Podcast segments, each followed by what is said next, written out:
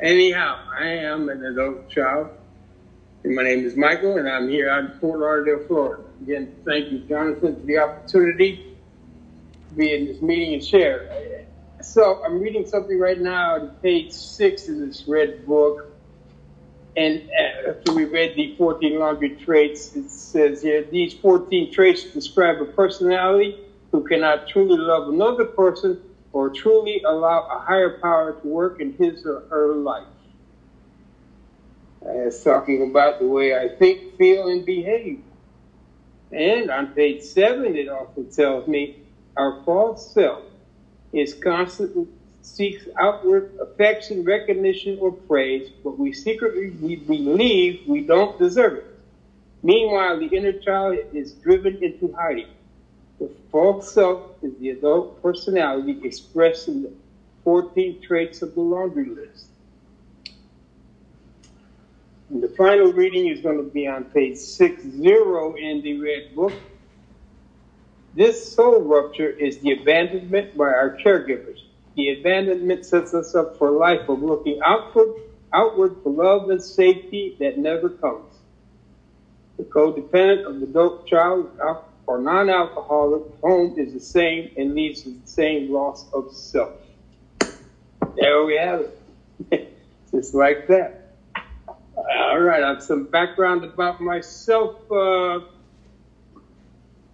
growing up in Connecticut, I have a sister two years younger than myself. Uh, how would I describe my childhood? Uh, probably the dysfunction which is the spirituality of this program, I would say I, I like lived in a house with no windows or doors. It was a uh, people could come in and do what they want, say what they want, and leave.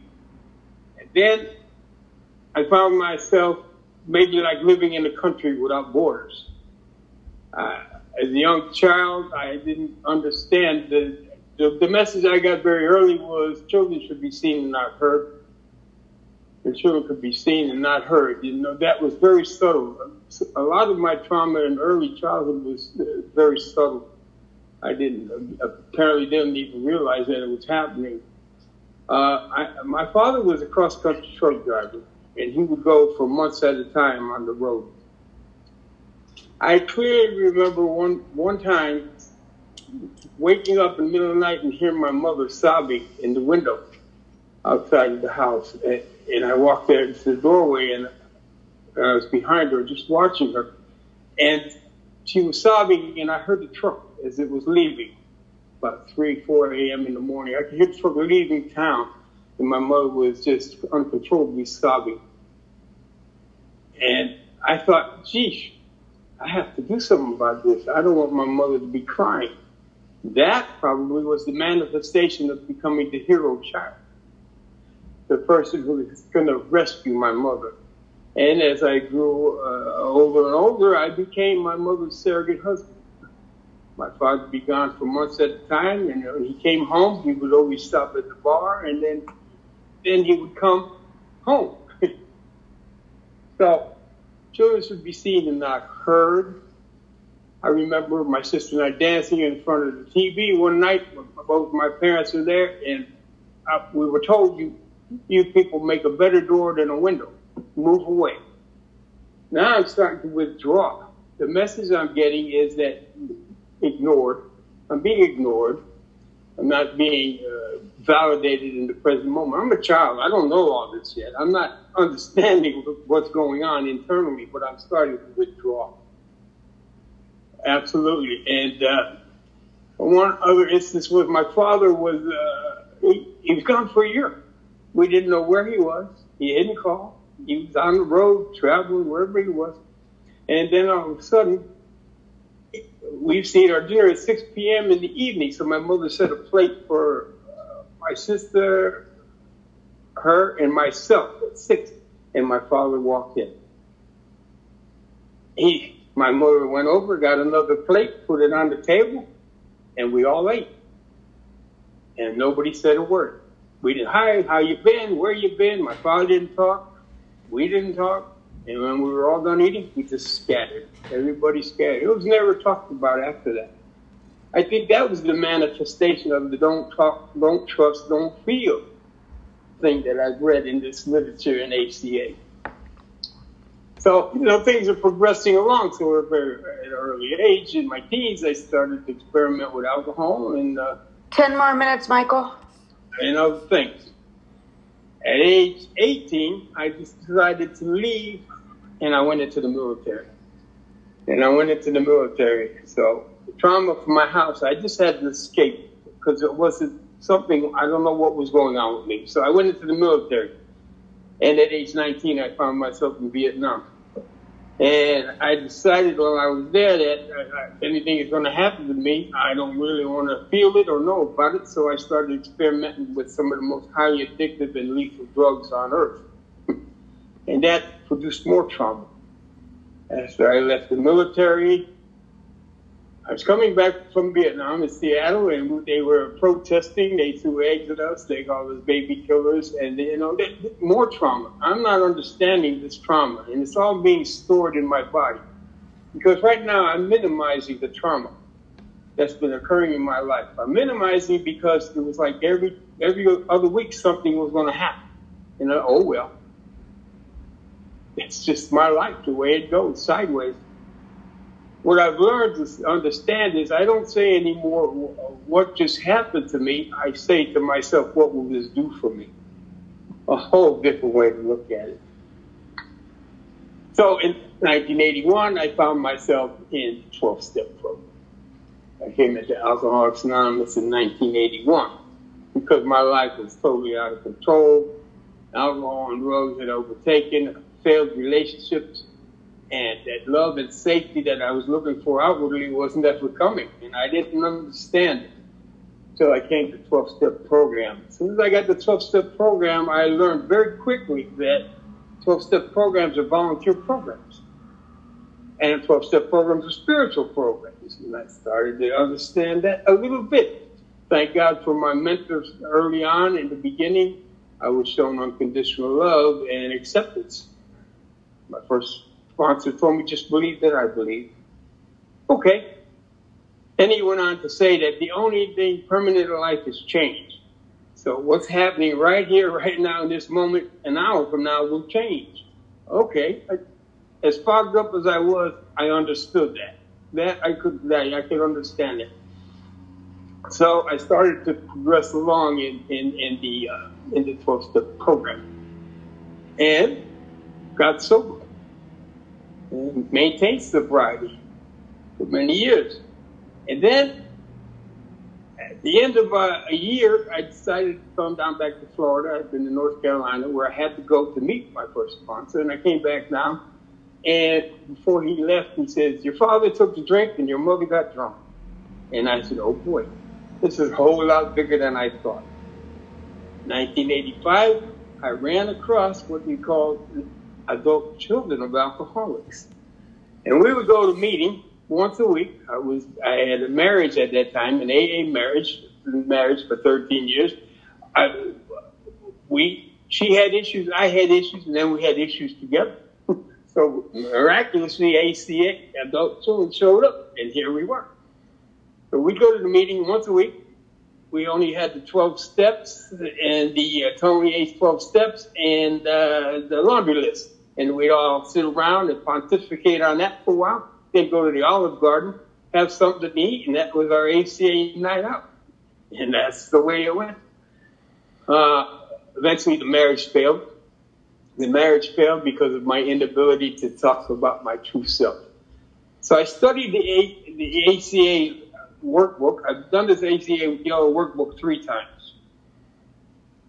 two two travelers. I just recently finished it with another fellow traveler. This is my third time. I, it's just that you don't do the 12 steps, then you're finished, you're done, you're whole, you're recovered, and everything is wonderful. It doesn't happen that way. I constantly study and reread and look at the stuff that's going on. I uh, started to understand these diamond hard survival traits are need to be integrated um, I can integrate them into my life, and they become valuable tools for me to learn how to, to attain a higher level of clarity a higher uh, sense of wholeness and uh, peace of mind and serenity within my life. Uh, one of the things, uh, the first three steps for myself, I would call the give in steps. They are the steps where I give in to people, places, and situations in the present moment. Because I know it's going to change. So I understand. And then four through nine steps were what I would uh, call the cleanup steps. And then 10, 11, 12 are the grow up steps for me. And that's the way I've learned how to apply the 12 steps in my life. Steps four and five is where I started to develop relationship with myself, learning about who I am. When I go through this book, I actually do the fourth step and write the, these sheets, which are which are these sheets are filled out. All I got to do is fill in the blanks, and I do that with my fellow traveler. We work the fourth step together, sheet by sheet. Then they have a gentleness break. Then we do praise work, which is something different from my other 12 step program. I married all the programs together. I had to take the information from my other program to this program and marry the programs together. So at the end of the, the PTSD worksheet, it says a feeling sentence, and you fill in the blanks. I feel safe when sharing my feelings because I have learned that my this is my truth and I am freer. And that's what I've been able to do because I was told very early on in recovery that when I tell on me, I get better. When I tell on you, I get sicker. So that's kind of like it was imprinted right in the front of my brain for years. It's still there, you know? And that's been a, a saving grace for me. When I started to look at the Tony A 12 steps, by the way, what did I, four, four and five was the relationship I developed with myself. Then when I approach step six and seven, I start to develop this relationship with this God or this higher power, whatever you prefer. Good orderly direction, great outdoors, grow or die, whatever you want to do. And I start to develop this relationship with this power greater than myself. I read spiritual literature and I came across this interesting line that said the word God comes from the old German language, meaning the highest good of radiant energy. I like that idea. I use that idea. So my higher power is the highest good of radiant energy. And when I'm engaged in that sense or that feeling or personality about myself, I am able to be the highest good, treat people, you know, the way they should be treated. And, and in return, I get that in return from people. And then, of course, steps eight and nine is where I start to develop my relationships with the oldest people around me. Maybe. It just depends on who it is I'm talking to at the time. I understand everybody functions at their own level, psychologically, emotionally, mentally, and spiritually. But what, what I think what I'm really trying to emphasize is here, doing the work. Few more minutes, Michael. Doing the work creates the change, the change that continues to allow me to grow, like spiritually, I continue to enhance, enlarge, and expand my spiritual life by reading spiritual literature, talking to like-minded people. When I looked at the ACA promises, just a couple weeks ago, I looked at, was looking them over and gazing, and I thought, geez, these are healing promises. And they also give me the ability to gauge the depth of my emotional sobriety, how emotionally sober I am becoming when I started to look at these promises. Oh, my my my intimacy has increased. I don't fear intimacy anymore because I share my truth. I uh, am able to love people who can love and be responsible for themselves. I am attracted to the strength, and I'm more tolerant of my weaknesses. You know, I know that I'm imperfect, and my higher power loves me unconditionally. Will never abandon me. Will never scold me. Will never belittle me or shame me. Shame and abandonment are the bookends of this particular program, and my story is somewhere in the middle of this program. And I've learned to adapt and accept exactly who I am. When I meditate, I, I'm owning myself. I'm not looking at what I'm thinking about, I'm looking how I think. How I saw a bumper sticker, meditation is not what you think. I said, okay.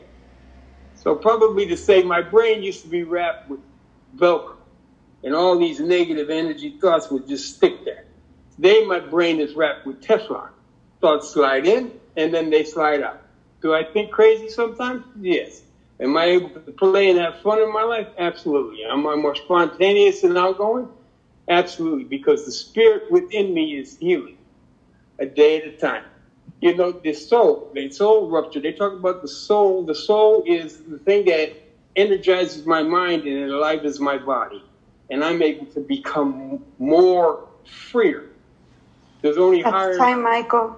I was only higher and higher in the world of the spirit. I could talk about this for days, but you know, perhaps um, I'm done anyhow. Thank you very much for this opportunity, Jonathan and everybody else. Uh, keep doing the work, and I guarantee you'll get better. Thank you.